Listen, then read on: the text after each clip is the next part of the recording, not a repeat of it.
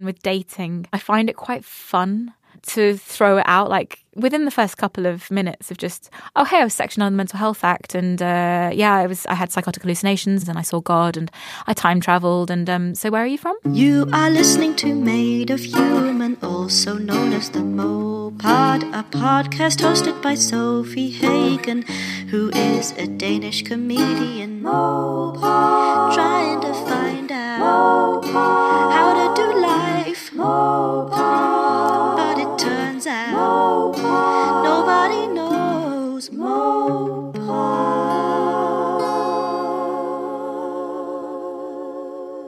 Hello, I hope that you're all doing very well. Thank you for uh, sticking with me. I think that's gonna be the theme of um, of this whole intro and possibly also outro uh, for this episode. I think. Uh, I'll talk about all of that later. There's a lot to say, basically, but I want to say some very crucial things first. First of all, Juliette Burton is uh, oh, just a wonderful, wonderful, heart heartwarming person who is always just trying to do the right thing and always trying to make people feel better. And she uses her own trauma and her own past just in order to make people feel better. And that is uh, just beautiful and wonderful. There are, this is a bit of a, I don't know, it's not a trigger warning. I don't know if it's even a content warning, but it's just maybe a little heads up that um, uh, there are two points in the podcast where Juliette uses the words um, obese and overweight, and we don't use those words.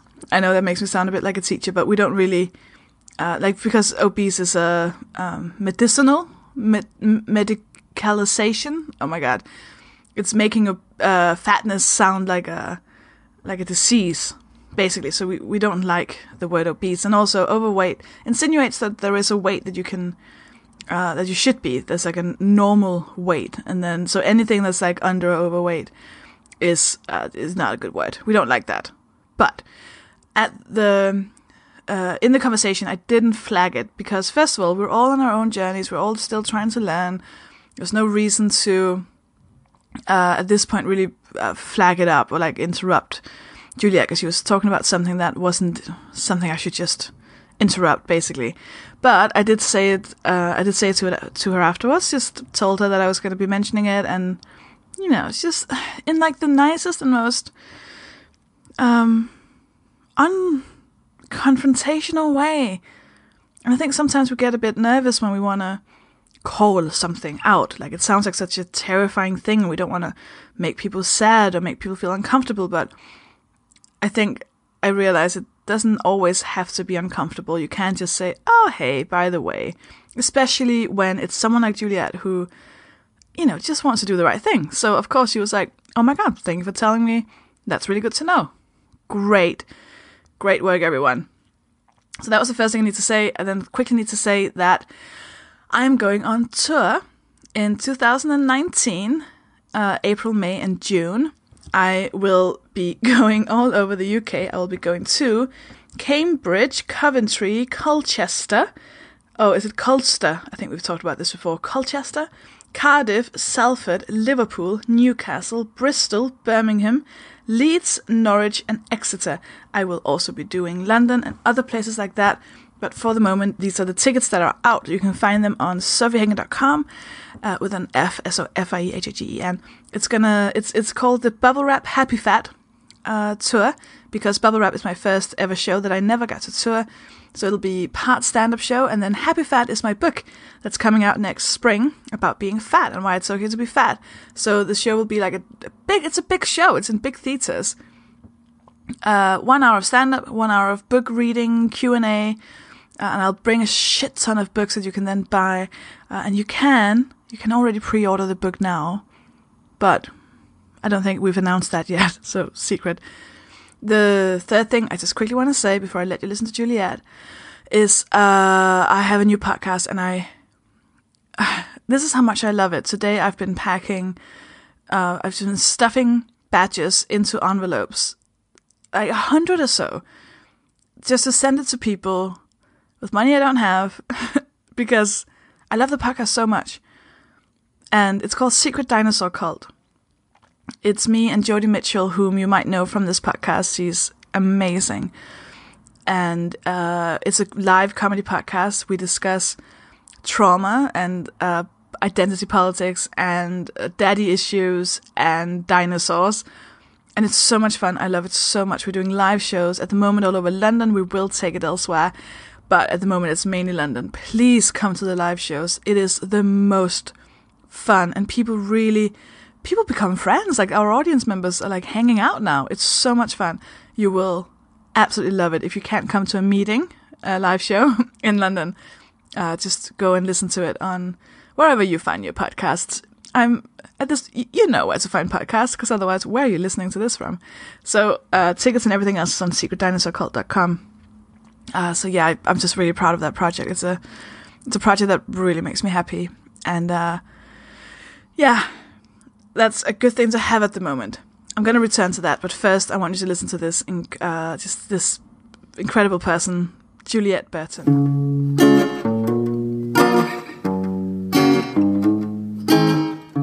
Juliette, for people who might not know who you are, do you want to do like a quick introduction? Sure. Uh, my name is Juliette Burton, and I am a comedian, a speaker, a writer, um, and I used to be a journalist, um, and that led me into doing uh, voiceover, which led me into acting, which led me into comedy, uh, and then writing comedy. Uh, and I have lots of mental health conditions as well, which I'd happily reel off the list to you if you want. I think we'll definitely need that. Okay, uh, I have uh, in the, my lifetime been diagnosed with the following conditions: anorexia, anxiety disorder, bipolar disorder, body dysmorphic disorder, bulimia, uh, obsessive compulsive disorder, compulsive overeating disorder, depression, um, psychotic hallucinations. Did I mention OCD? I, I, probably, but in there as well. Um, and yeah, I mean, I know that mental mental health. A lot of people do struggle with the mental health conditions, but I, I feel I feel like I might win. I don't. I've been sectioned. I don't. I definitely nobody wins in the game of mental health. Mm. Uh, I have been sectioned on the Mental Health Act as well, um, which uh, was super fun. Would you say you're? Do you use the word activist? Are you an activist within the mental health? Do you know what I mean? Yeah, I, I, I don't tend to focus on the word activist. Interestingly, with my with my shows, I'd say there's social activism within the shows uh, that I do, the comedy shows that I do. Um, because I like to. Because my favourite thing when I go to see a comedy show is when I leave feeling like my perspective has changed on the world. And if they've given me something to do or something to, to feel or like an activity to take away with me, if I'm really impassioned by it, then that. I, I love that, and I love being able to do that with my audiences because it's up to them. The show can live on as long as they want it to. Um, so, yeah, I think myself I, I mean, I don't know. Maybe I maybe I need to start calling myself an activist. Um, but I, I, I feel like I'm I'm too lazy to be an activist. I don't. I feel like I, I'd need to do more if I were to start calling myself that. You did. I'm I'm trying to.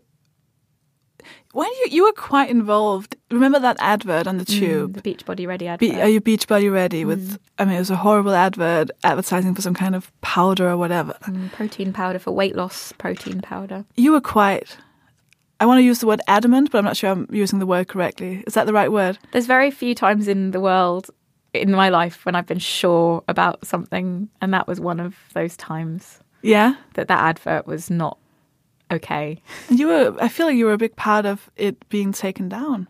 Am um, I wrong, or was it just because you did a?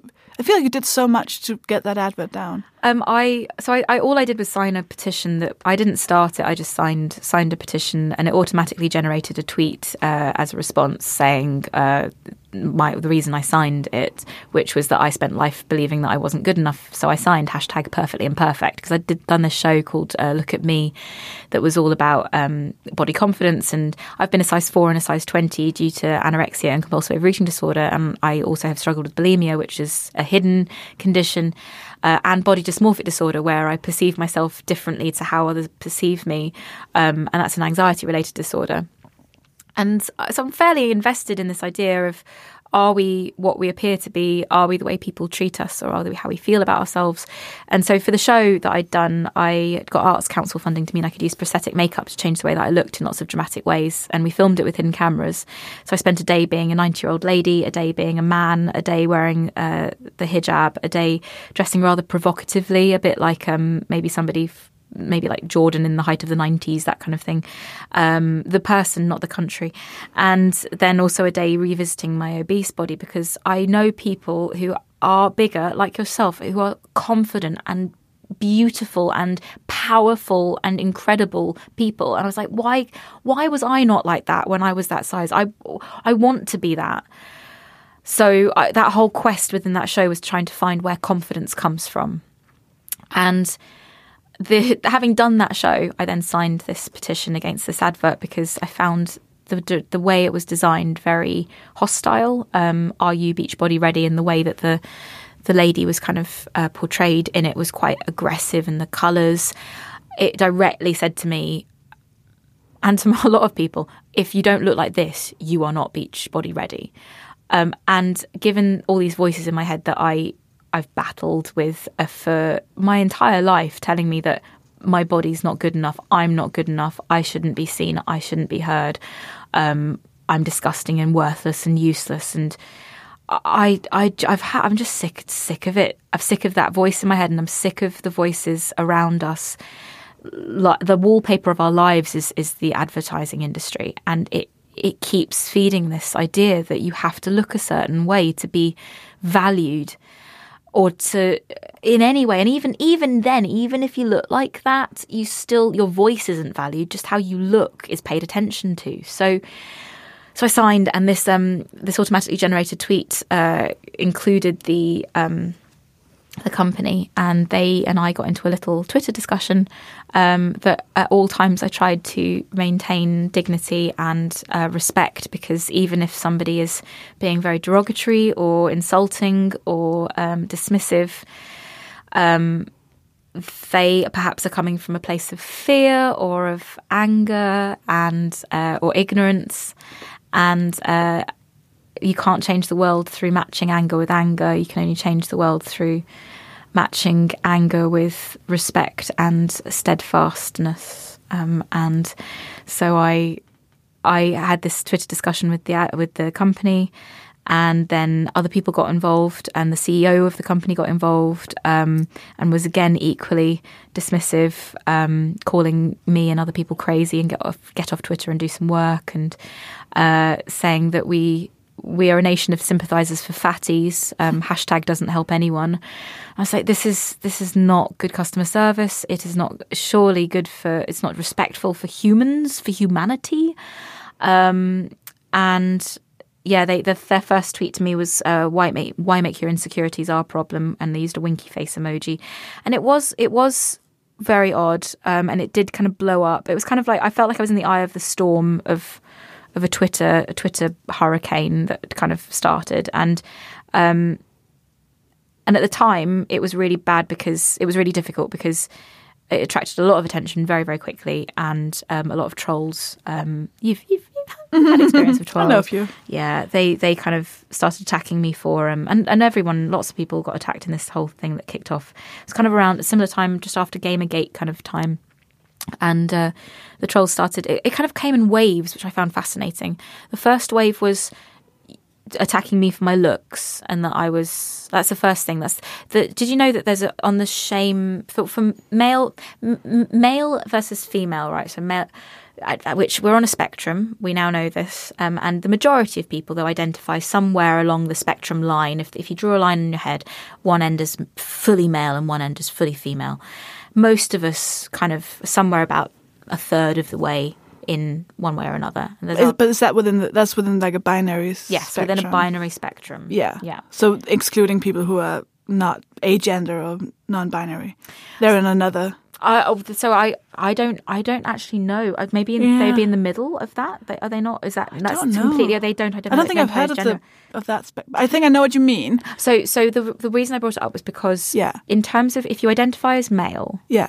and if you identify as female, there are number one shame triggers that have been Ah, so like the classic, The classic, stereotypical. yes. Yeah, yeah, yeah, yeah, yeah. So for women, for those who identify as female, um, the number one shame trigger is being called unfuckable. I'm allowed to swear. Oh, yeah. Great.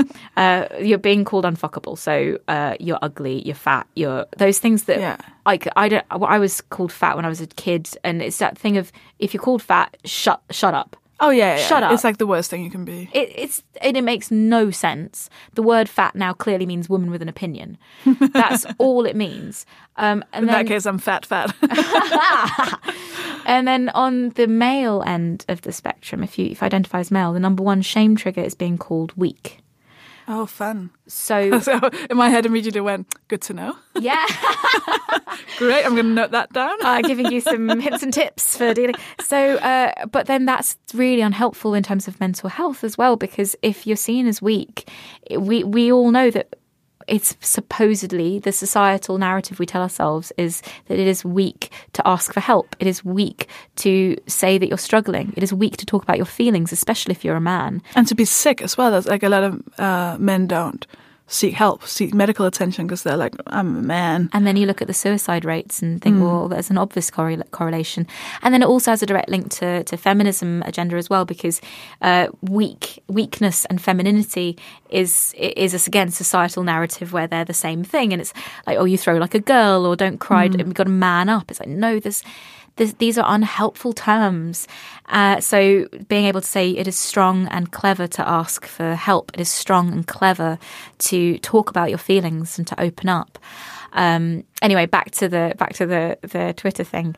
Um, the trolls started to attack me for being fat, uh, having an opinion, and for for being ugly. Um, beauty is subjective, so you know, uh, I don't, I I didn't buy into that too much. It was hard to hear it again and again and again and again and again.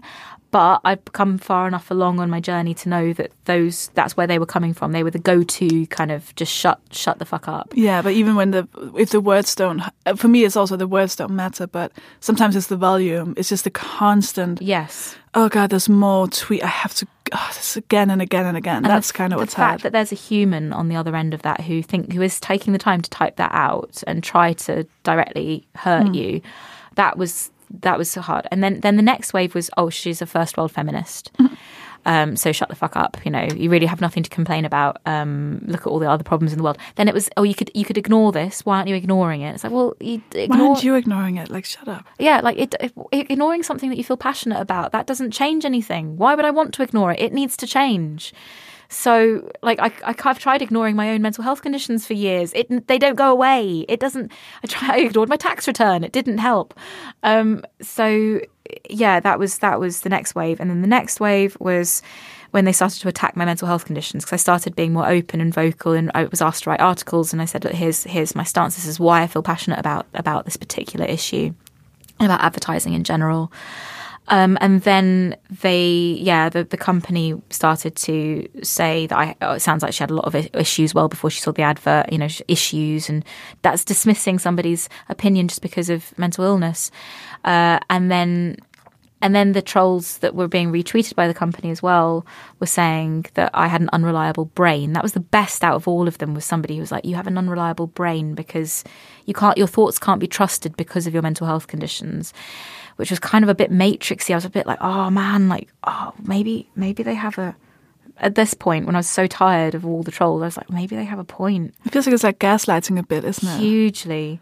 Um, and yet not specific to gender, just men- Yeah. mental health. Um, and then they were saying, "Oh, you're a mad harpy. Why would anyone want to discuss anything with a crazy person? Uh, you should get get medicated. Like, obviously, your problem is because you're not medicated. I have been on medication. I, I've done that. The, people telling me I should be sectioned. Do your research. I've done. I've been there, done that. They don't hand out free state straight jackets. Uh, there, people saying just then I came off Twitter and, and people started commenting on my YouTube channel and saying things like hope she stops eating until she dies and and that was the hardest thing. Everything else I kind of I had a lot of help from my friends and a lot of positive voices as well saying that this is important and keep being vocal, keep being um, passionate about it because it does need to change.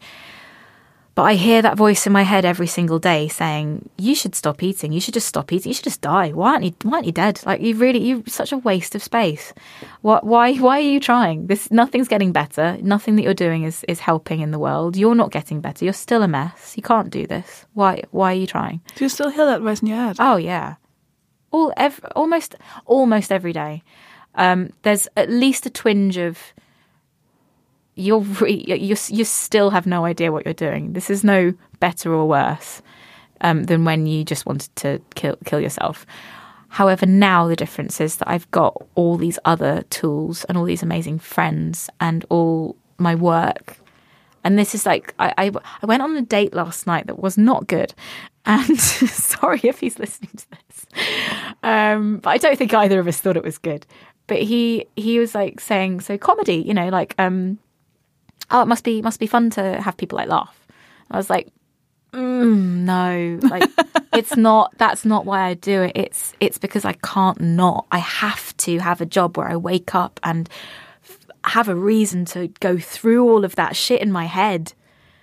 Like I, ha- I can't, I can't just get up and go to work and then and then go and then go to go home and, and I need to have a purpose and a, a reason to battle through all those those forests in my mind of the quicksands and the and the slippery slopes. I just I, I if I have to go through that every day, there has to be a really fucking good reason to. And that's for me the the work I do is is yeah, hearing people laugh is amazing, but hearing them laugh about something that means something as well. That feels like maybe I might be changing the world just a tiny smidgen, changing one person's world maybe, and that's yeah, that's that's the only thing that's that's worth going through all the quagmire in my head. I'm when you because so you talk a lot and openly about all your uh, mental health conditions. Like we're, we're currently in a studio, only like twenty minutes after I did your podcast. You, what's it, what's it called again? Positive Mental Attitude podcast. Positive Mental Attitude podcast. Um, and we're still here, so we've just talked a lot about before this recording. We've talked a lot about uh, mental health and you do these shows, these comedy shows, where you also talk about it. That's why I mentioned activists in the beginning, because I thought it's kind of surrounding your whole work and possibly life is kind of making people aware of these things and speaking out about it. Um, how much of that is, and I'm slightly projecting within this question. Yeah, go for it. how much of that is mm, is building up a wall of going try me, fucking try me. you fucking come at me with anything. I have got three shows about this. Fuck you. Uh, how much of it is for you? Like, how much of you helping other people is because helping other people makes you feel good? You know what I mean? Yeah, absolutely. I'm, I'm trying to kind of figure out. Yeah, yeah, I guess more if it's a wall or how much it's a defense. Yeah, I mean, there's there's so many tabs open in my mind right now. Uh, firstly, I I think it's definitely a wall in some ways um, because I've tried to steer away from it, and that didn't really actually help me at all. Uh, Do you mean steer away from talking about it? yeah, Ah, yeah, yeah, yeah. um, and actually that wasn't where my strength lay and everything i do like every every day is world mental health day in my head um, everything i do is informed by by having these conditions because they were they were i developed them so young all my history has this it's been tainted with this. And i feel like the only way to break free from that is to go further into it and to to bring it down from the inside to to usurp it to become to say yes this is me. And yes also i am so much more than this because of and in spite of this. Um and so delving deeper helps me find find more about who i am and how i define myself beyond that. Um but then it is a wall in a way that okay well now especially within the within the comedy world it's like well i'm i'm mental health girl. Um and i'm on i, I often perform with uh, disabled uh, performers and i'm i'm men- mental health girl and and i i love that. But i also sometimes worry that that might be that can't be all i am. So what i've been focusing on in the last couple few years has been uh making sure that i'm as funny as I possibly can be, and every show's the next show that I'm writing at the moment is actually along this lines, um, these lines about um, uh, how we define ourselves. So I feel like I've defined myself by being mentally unwell, um, and that was as, when I was ill. When I was a teenager, it was that was my identity. Um, at the time, those formative years when you're figuring out who you are, I was anorexic. That was the one thing I knew about myself. I didn't know if I was clever or um, or funny or silly or a risk taker. I didn't know any of. I just I, I was anorexic, um, and now I try. I now have to be very careful about my um my language that and it's through working with uh, physically disabled comedians actually where they've said uh, i i do i am not a dwarf i have dwarfism and that definition that that slight language change where i am not anorexic i ha- developed anorexia. I had anorexia. I am not bulimic. I have struggled with bulimia. Um, but it is separate to myself. It is not who i am. Um, and with the defense thing again I do do that again with dating. It because I find it quite fun to to throw it out like within the first couple of minutes of just oh hey I was sectioned on the Mental Health Act and uh, yeah I was I had psychotic hallucinations and I, I was raped by the devil in one of my hallucinations and I saw God and I time traveled and um, so where are you from? uh, and I just like seeing how they respond uh, because it will sort. I'm from a farming family, uh, so this is the one thing I learned. It'll sort the wheat from the chaff, uh, meaning that you'll you'll get you'll very quickly cut cut through to the good humans, the, the interesting people who are fascinated and curious. Who are like me too. yeah, the me too people. I'm like, yes, amazing, yes, my people. Uh, the best people are the ones who are like asking questions, follow up questions, and the very best people are the ones who then laugh about it with me. Um, Can I ask quickly about the Yeah. I have, I am not the yeah, um, because this and that, because my only um, place of coming from it is within fat activism, where I fight a lot against people who say I am not fat. Well, I don't fight against people. I, get, I fight against the notion that you have to say I have fat. I am not fat. Oh, and in terms of that, it's because the argument for that is by fighting the I am not fat. That makes fat to be a bad thing. But that sounds more like a societal thing, like something you should say out loud, where I get the benefits of saying it to yourself. So I was just wondering how that fits. so for me, there's a really clear distinction in my head between those two things. Where like, because I agree with you entirely on that. That, but with when it comes to I am fat, or I am a physical, there's a, there's an entity like I I am white. That that's not that's not an owning thing. That's not a that's just a that's just a fact. Yeah. And me saying that is like, right, I, that's an identification about my physical entity. I am more than my body. Like I am my my conditions because they're invisible. They're not they're not attached to my body. Um, they might have had a physical symptom uh, like anorexia. You might might you may or may not lose weight with anorexia. And I did go down to a very low weight. Um, and that's the only time I actually ended up getting help was when that's when people start being scared is when is when a teenage girl loses a lot of weight very quickly. Unfortunately i already had underlying conditions that had nobody had diagnosed before that. It just had to get to that extreme point. So my i am not my body but me saying uh, I me using my body to express who I am and to to be present in my body that is an empowered choice. So saying I am fat is an empowered choice about existing and being fully present within and owning your body. This is your body. This this right here is my body. Uh, my boobs have loose skin. My my arms have loose skin. My tummy, um, even even around areas between my legs, there's lots of loose skin, and it's beautiful and it's amazing. And that me telling myself that is empowered.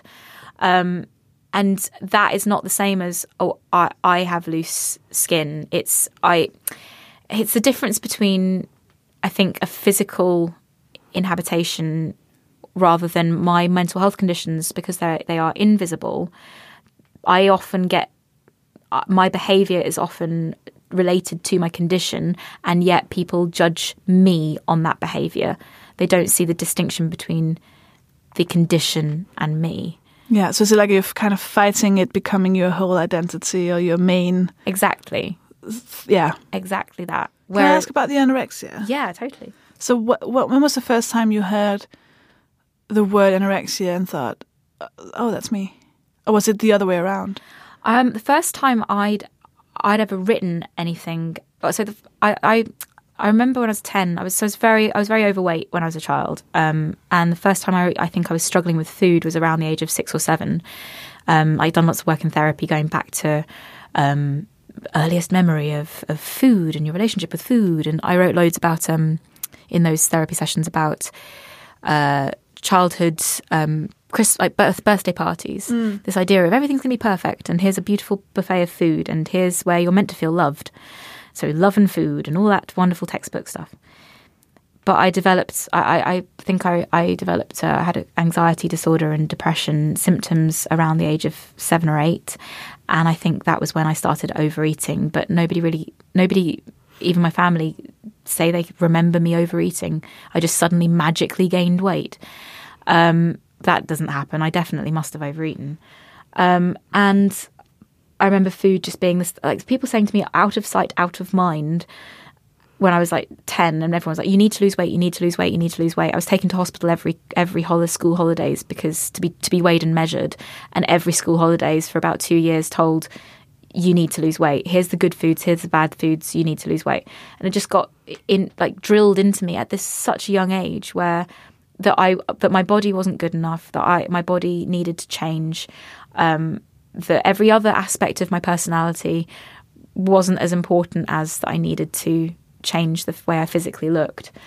Um, and so I had a I had an eating disorder. Clearly, it just wasn't diagnosed. I lost some weight when I was about ten. Um, I lost about three stone very quickly, uh, but that wasn't diagnosed as um, that wasn't diagnosed as an eating disorder. That was diagnosed as just that's well, you needed to lose weight. Um, but it wasn't healthily done. And I remember writing around that time in a we had a, a school project where we had to write our life story. What a school project that is! and I remember writing um, saying I I wished I was anorexic.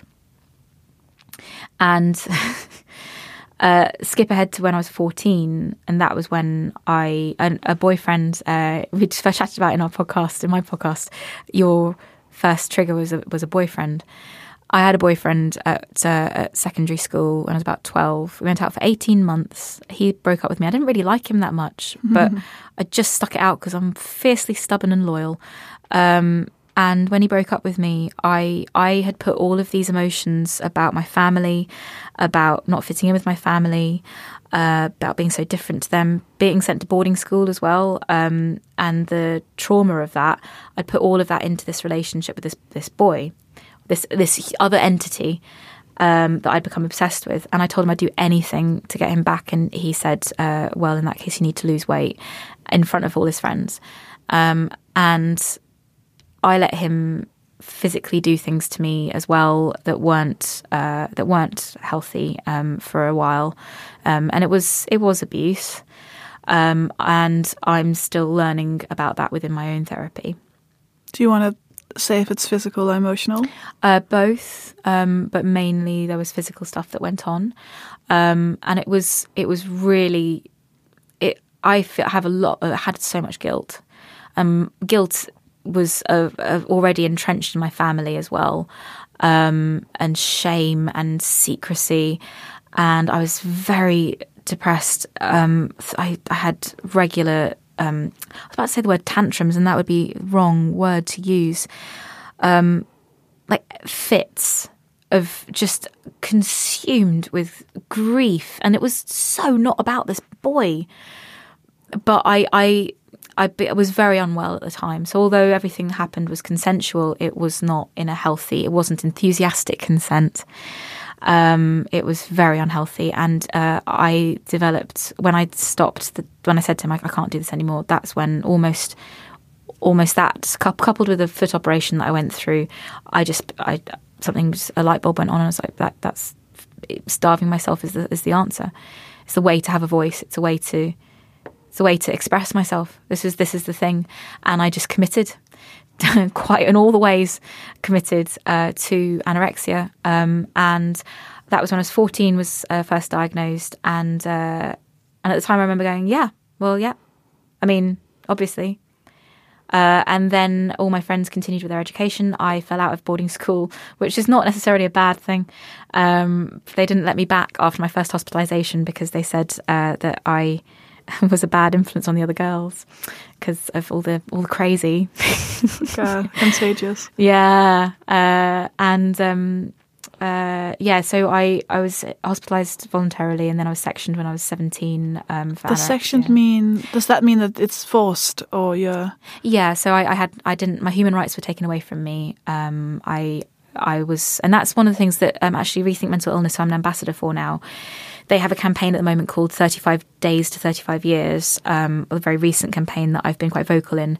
Uh, the legislation around um, being sectioned under the Mental Health Act, detained or committed, uh, hasn't changed in 35 years, even though our mental health attitudes have changed. So when you're sectioned, you have no human rights. They can treat you any way, they could do anything to you. And Wow. legally, you have not a foot to stand on. Um, and I, That's pretty fucked up. it's completely messed up. oh up. my god, yeah. Um, and I, when I was sectioned, I, the way I was treated was not was not with respect or digni- dignity, and the stress of being sectioned and not it not being explained to me, um, and having uh, I'm not I wasn't allowed to wash or uh, take uh, lots of my things were taken away from me. Um, I, I didn't feel respected in the stress of that exacerbated my own mental illness, which meant that I then had a psychosis. So I had audible and visual hallucinations for full blown for three weeks, um, and then for on and off for another two to three months after that, um, which I think was possibly uh, avoidable um, had I been treated in a different way. So. Um, so yes, that was all due to anorexia, and the anorexia stuck around. It's it's still in there, but it then also morphed when I was a 19 year old from anorexia went very quickly to uh, compulsive overeating disorder. So I just I couldn't stop eating, and this is a harder thing to explain to people because anorexia is is glamorized quite a lot. Compulsive overeating for me was I didn't leave the house. I didn't stop eating 24 hours a day. I would only stop eating when I passed out from the pain of eating um, I would have sweats like sweating through my clothes. Uh, I suddenly, I went, I, I, I gained, I doubled my body weight in three months um, in a supremely unhealthy way, and I was suicidal because I, I had no idea I was anorexic. Like I, that was who I was. That was my entire identity. So suddenly I'd lost who I was.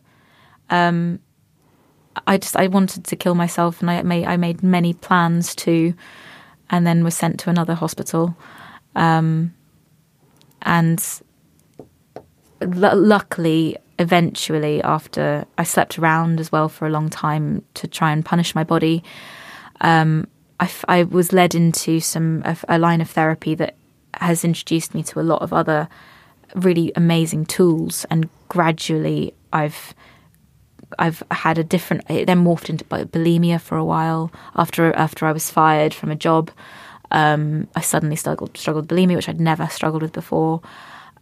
I think that's one of the things. Is it's this shapeshifter for me with food, and I think of it as like a tree. So there's a trunk of my tree, which is the anxiety disorder, and then from that, I've developed obsessive compulsive disorder, eating disorders to deal with the anxiety disorder.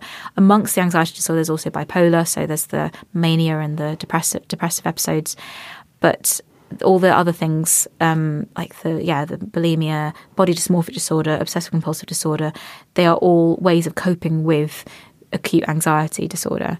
Um, so I've now got all these different tools to help me with all these different voices in my head, uh, not literal voices, they're not audible hallucinations, but these trains of thought that are my illnesses and are not myself. Um, so yeah, that's a lot of information I've just said to you, and it's your podcast, and I've been talking a lot. No, but that's that's the point of it being my podcast. Um, I want. How are you now? How are you? Right now, at this minute, I'm I'm okay. I'm I yesterday was really struggling. Um really struggling yesterday with food specifically.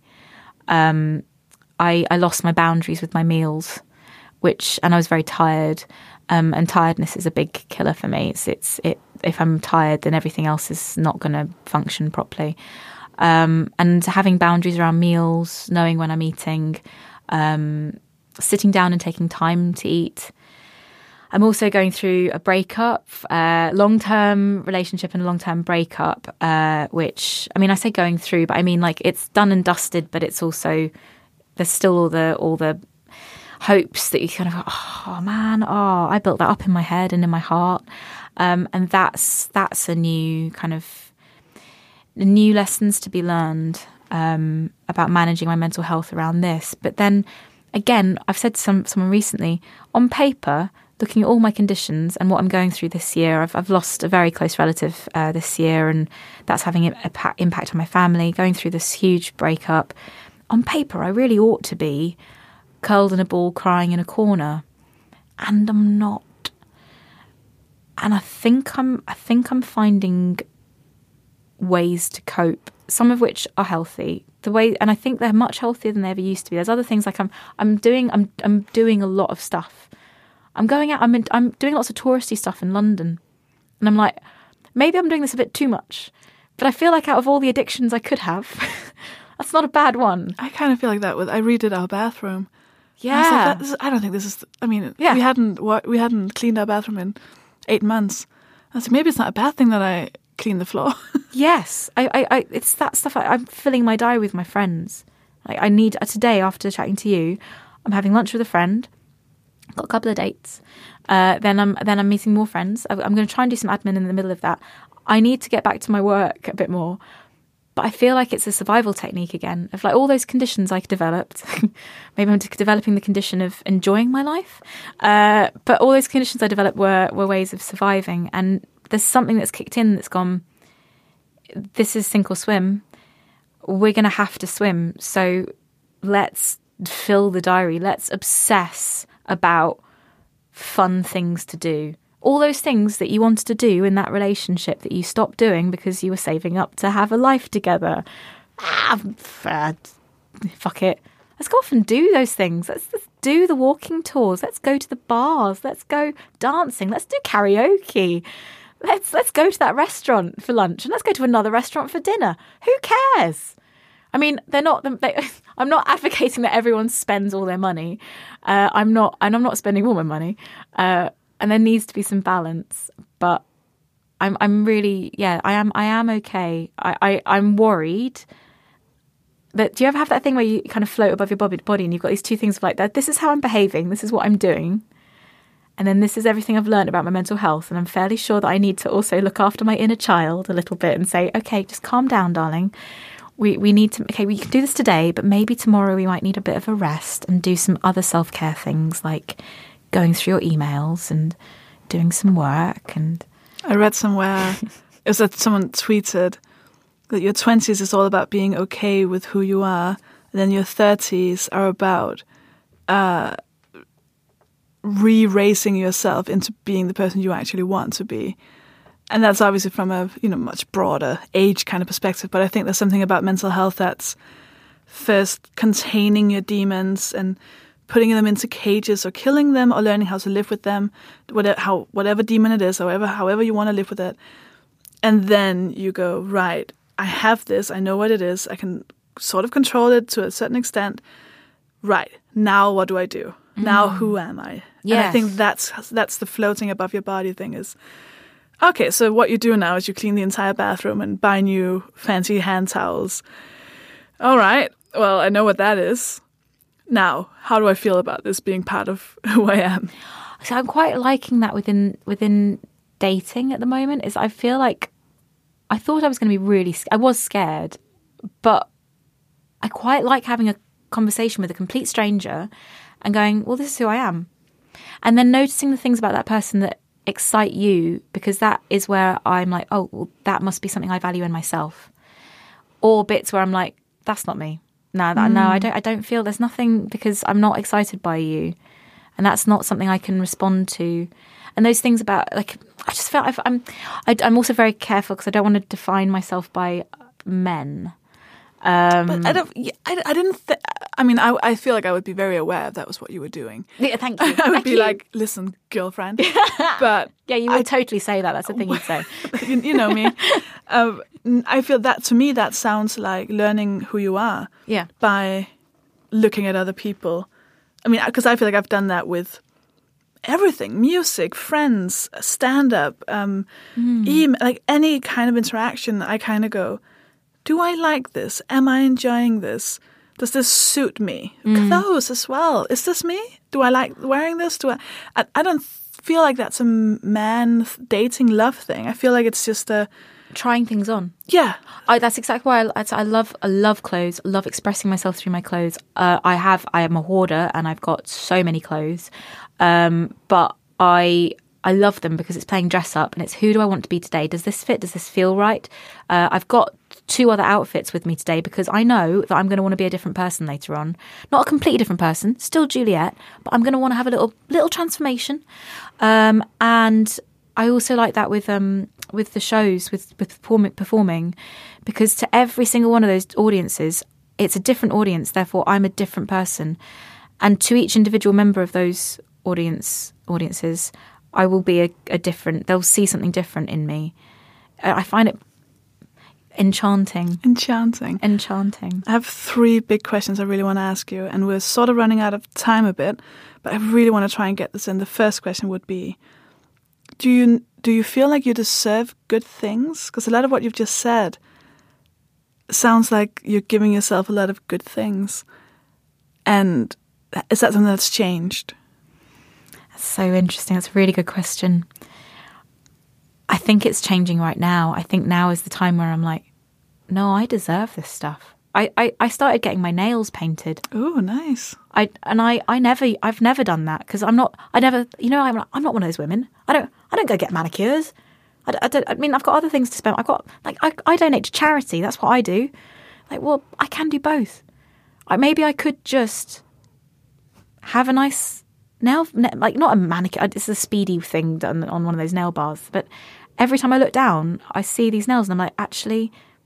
Yeah, I'm worth this. This is not fucking. I'm sound like a No, I, I think we, no, I think we know what you mean. it's a beautiful thing that I can change and shift. It's not like getting my hair cut into a new style. It's a it's a it's a little thing of you you do deserve this. This you you deserve to be held and looked after and this is who you are. It's just you've been turning away from it. Um, I think that feels different to people who have not spent their entire lives punishing themselves. Yes, yeah. I think I think they are the people who might, not all of them, of course, but I think that, that they will be the people who think oh, it's just a manicure. But if you've spent your entire life trying to diminish yourself and punish yourself, and you don't feel you deserve anything, nail polish can be like holy shit. For me, my these hands have spent quite a lot of time down my throat. They're not doing that anymore. If they're not going to do that anymore, then they need to be looking fucking fantastic. I want to ask you about anger. Because you seem incredibly calm and you seem quite content. And when you talk about, like the trolls, for example, you talk about treating them with respect and dignity. And I wonder where the anger is and if it's if it's contained and if it is contained if that's in a healthy way if it's something you do still need to ex- have make it explode.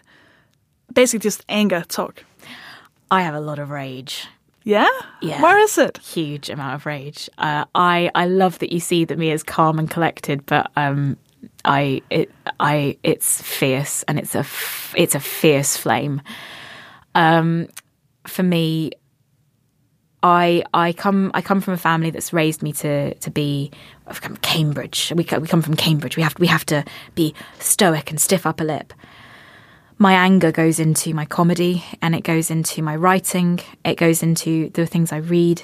Um, it I, I feel powerful um, and where I can channel that anger. I, I my rage about about sexism and misogyny, about um, injustice. Um, it was turned inward, and that was a lot about my my uh, eating disorders in particular.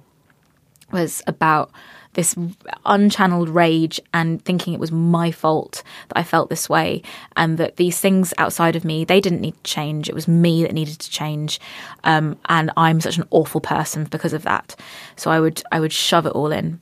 Now, again, it's the creativity, um, the the having a voice, writing books, articles, um, shows, com- comedy shows.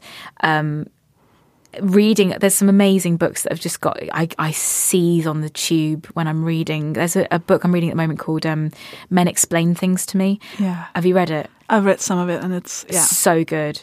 It's a series of essays that you can easily read uh, between tube stops, which is great, or on bus stops if you're not if you're outside of London, um, which I believe there there is another world that exists. Um, and when I'm reading that, I'm just I can feel my nails digging into the into the book, um, and it makes me want to contribute to move the conversation forward. Um, my ongoing journey of recovery from eating disorders is entirely linked to my ongoing relationship with feminism um, because I have a voice and as a woman, it's been tried to shut down. Other people have tried to shut it down in so many ways, and I have allowed it to be shut down. And I've been uncomfortable with having a voice um, for so many years, and found ways to have a voice in, in that are creative and new and um, sly. Uh, and I think that now's the time when we're we are we've already figured out how to infiltrate and bring it down from the inside like oh I, I will look a certain way okay i'll just i'll do my hair and i'll look i'll look I'll, I'll, I'll wear a nice outfit so that you will get your bum on that seat and sit down and listen to me talk for an hour and i will make you laugh and you will change your mind and you will you won't even realize it that's There are of course a thousand questions, and I feel like we could talk for. We've already, in theory, spoken for two hours. it if not feels like more now. about 10 minutes so I know. um, I feel like we should do a sequel to this episode at some point, but for- i would be- love to Yeah, me too, absolutely. But the last question that I always ask is this: So you're in the delivery room, and uh, you've just been born, but you are you now, holding yourself as a tiny, tiny baby. So teeny tiny Juliette, is, and she is crying because there's lights and sounds everywhere, and that wasn't there in the womb, and it's horrible. Is this the world? This is terrifying. Why is it all so different? And you know what the next, however old you are, years of your life, you know exactly what's going to happen because you've lived it.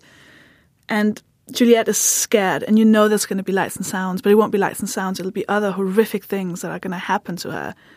But you can say something to her about what's going to happen. You can't give advice. It doesn't. You can't change the future at all. You can't bring anything new to her. It's just for this very moment. You can maybe say something about what life's going to be like that might make her stop crying if that is what you want to do. What would you say to teeny tiny baby Juliette? breathe just breathe um it's ah, that's such it's such an interesting question because what was going through my head and this is not an answer this is deflecting it to buy myself time um i've i've said i've said from since since i was first in therapy i felt like i was born too early I was premature. I was born three three weeks early, but I I mean I don't mean in that literal sense. I mean that I felt like this is might be a bit too arty farty for some people, but I felt like, and a feeling is a feeling. It doesn't have to be real. I felt like I was pushed off the diving board of the souls that were being lined up, ready to be born. I felt like so I was like looking over the edge, going, "Oh, it's very far. I'm not sure I can do. No, I'm not. I uh, no, I'm going to go back to the back of the queue." And then somebody just went, "Nah, your turn," and pushed me. And I'm like, "No, I'm not ready. I'm not ready. I'm, g- I want to go back. So stop, stop, stop it." That's how I felt. I felt like I was born with this panic instilled in me. Um, and there might be some there's some a lot of uh, pioneering uh, research being going into my my current therapist is uh, reading up about uh, um, about prenatal psychology so the psychology of babies within the womb from from the moment that they're conceived um, that I think is very relevant to to me and my family and uh, what was going on in our family before I was like during my mum's pregnancy with me. Um, so I know, like, I, I'm imagining that baby in the delivery room and she's crying and feel like she's crying for all the reasons that I'm crying. I still feel panicked and terrified now. Um, I, I would say to her, it is going to be beautiful. You'll only you breathe firstly. because I just feel like I don't do that enough anyway. Uh, and it, it is going to be beautiful. Uh, The, the the the bits that are painful are beautiful. The bits the bits that are not painful will be all the more beautiful because of the pain. It will be beautiful. Do you still need to be told that? Do you know what? It's on the way today. I walk, I, I walked down from Alexandra Palace and I saw that view over London, and I just so I breathed. I, I, I, I do that more. I, I do hear beauty. I see. I hear beauty. I hear beauty. I see beauty. I feel. I feel beauty. Um, I, I thank you for reminding me to do it more often. Thank you so much for doing this. Thank you. I'm um, beautiful soul. Plug your stuff. What? Where can people find you? Oh, uh, I forgot about that. But um, I'm on Twitter at Juliette Burton, J U L I E T T E uh, B U R T O N. I'm on Facebook, Juliette Burton, writer performer. I'm on Instagram, Juliette underscore Burton, and my website is julietburton.co.uk. And you can sign up to my mailing list on there on the contact page. And your podcast, which I think my listeners Oh, will yeah. love, absolutely love. Thank you. Uh, yeah, it's called Positive Mental Attitude Podcast. Um, it's on all good podcast out- outlets, including iTunes. So uh, if you search my name or if you search Positive Mental Attitude, um, yeah, it's and Sofie's now one of the guests as well. So search for that episode first. Thank you so much. Thank you. I hope we do this again sometime. Oh, we, we will. We definitely will. Mopod. Thank you for listening. I hope that you enjoyed Juliette as much as I do. She's wonderful. Go and see some of her shows and listen to her podcast, which I also did. I was a, a, a, member. Why am I? I was a guest on her podcast as well. Oh my god. Uh, it's. it's been a bit it's been a bit of a it's a bit of a time this i i find myself saying most days um what a day. I say that so much what a day. And that turns into what a week what a month what a year what an existence. Um i want to thank you for sticking by me. I know that uh, you could be spending your time and your money on so many other things. And I really, really ap- appreciate it. Uh, I love this podcast so much, and I say that to you as much as I say it to myself, because there, there are days where I'll wake up and I'll just not want to wake up, and I'll just want to lie and stare into the wall. And if I have an interview or a chat that I'm meant to be recording for this podcast, every fiber in my body wants to cancel that and just stay in bed. But and sometimes I do. Sometimes I do cancel it, and then I feel guilty, and I feel um, untrustworthy. I mean, I feel like um, uh, like you you can't, like no one can really count on me for anything, and I, I start to feel like I'm unprofessional, and it'll like like it'll really backfire. But the the times I and but the times I do wake up and I go and do the chat, I'm always so happy because it makes me so happy. Like these conversations give me so much. Just uh, like my heart, my heart becomes happy from these conversations. But I know that, uh, well, I, you know, it's a lot of these intros and outros are recorded last minute. A lot of the interviews are recorded last minute, um, just because you know it's it's suddenly Sunday again. You know what I mean? Like oh my god, can there just be a week with no with no days in it? So what I'm, I think what I'm trying to say is, when I'm in the best place mentally, uh, everything about this podcast is so easy because I love it so much, and it's a joy to do. Uh, when it's hard, when things are hard, uh, a lot of things surrounding the podcast are hard to do as soon as I'm in front of a person and I'm speaking, everything's fine. I could always do that.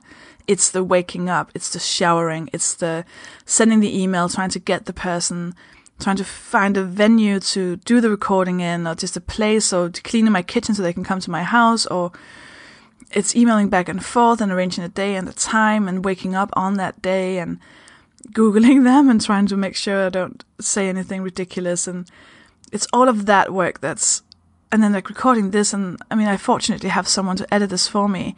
Um, hi, Dave. But it's all of that admin bit that is that kills me when things are bad. And in those times when it's really really hard and it's and I feel like I'm struggling with it, that's when it means everything that I can see that you're there and you're listening and you you like the podcast. And I'm saying this now because by now people who don't like me or people who are listening not for me, they will have turned this off and that's absolutely fine. But you who are still listening, I assume there's a reason why you're still listening. It might be hate listening. I hate listening to some podcasts. I totally get that. I, you do you. But if you if you're listening because you enjoy what I do and you maybe even like me as a person or as an artist or whatever, uh, you make this very. I'm I'm surprised. It's not surprised, but I'm I don't get used to the tweets, the nice tweets. I don't get used to the donations. I don't get used to it. Every single time, it warms my heart, and I'm really proud of this. And I'm so so. I think what I'm saying is thank you for sticking by me even when things are a bit shit, like when the episode comes out too late, or when it's uh like a last minute recorded intro and outro and I stumble over my words and I guess when this podcast isn't what it could have been if my mental health was incredible. And that's when it fucking matters that you're there. So thank you for that. Uh so maybe I don't know, maybe if you were considering someone mentioned on another podcast, they said um maybe you think that your donation won't matter if you can only afford to give like a dollar per episode or something like that. And I just I hadn't thought of that. I hadn't thought of there might be people thinking, oh, maybe it just disappears into a, an ocean of support or whatever. Like, why would I tweet? Why would my tweet matter? Why would my money matter? Why would my share matter? Uh, this is me saying, you matter so much. And I so appreciate it. Thank you. And I might not always reply. I might be really bad at liking or retweeting things, or but if I see it, uh, it warms my heart. Right, I've been rambling a lot, but it is essentially saying, "Ha, what a day! What a fucking year!" Don't be concerned. I'm good. I'm fine. I'm in therapy. I'm in therapy. Now I'm also in chiropractic. I've hurt my back and everything's. I'm 30 now. It was my birthday very recently. So now my bag is fucked because that's part of being 30, I assume. So, uh, what I'm saying is thank you for sticking by me, especially when things are hard, which I think they are right now a tiny bit. Uh, so I wanna.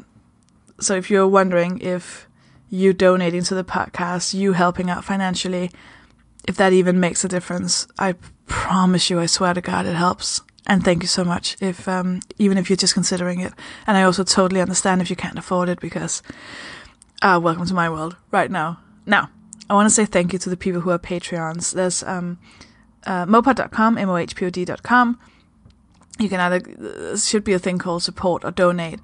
Through there you can find paypal if you want to give a one-off donation. One of you just did. Thank you jake and it had a happy birthday message to it. Thank you so much. That was so sweet. And um, then there's patreon.com forward slash mohpod, M-O-H-P-O-D, where you can support by giving a, like a, an amount of dollars per episode. If you give more than $5 per episode, you become a friend of the podcast, meaning that I will butcher your name here at the end. So, uh, I would like to say a massive thank you to you people who uh, just make it all worth it.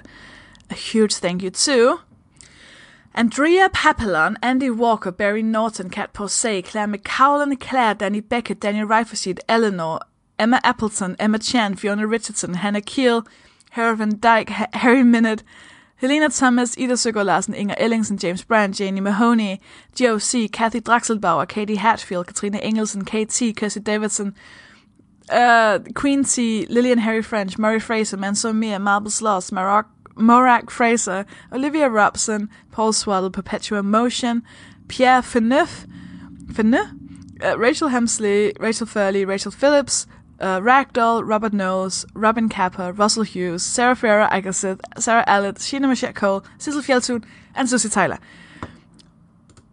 wow. Thank you for that. Thank you for listening to that. Uh, thank you for listening, and um, thank you for just being great and just making my life better. Uh, and a thank you to Dave Pickering for producing this episode. Dave Pickering uh, also has two podcasts, one called Getting Better Acquainted, which I was a guest on, but all the episodes are great, and The Family Tree, which I believe is scripted. Is it scripted, Dave? I think it's like a scripted fiction thing. Is it? Anyways, I'm a big fan. uh, I want to thank Harriet Braine for writing and recording the new jingle, and to Linda Brinkhaus for the logo. And uh, to you, have a wonderful day or evening or night or whenever you're listening to this. Uh, go and check out Secret Dinosaur Cult, the podcast, if you're looking for more podcasting stuff to do now. Uh, and come to some live shows. And otherwise, you know what? Just uh, take care of yourself, and I will speak to you next Wednesday. Bye. Oh.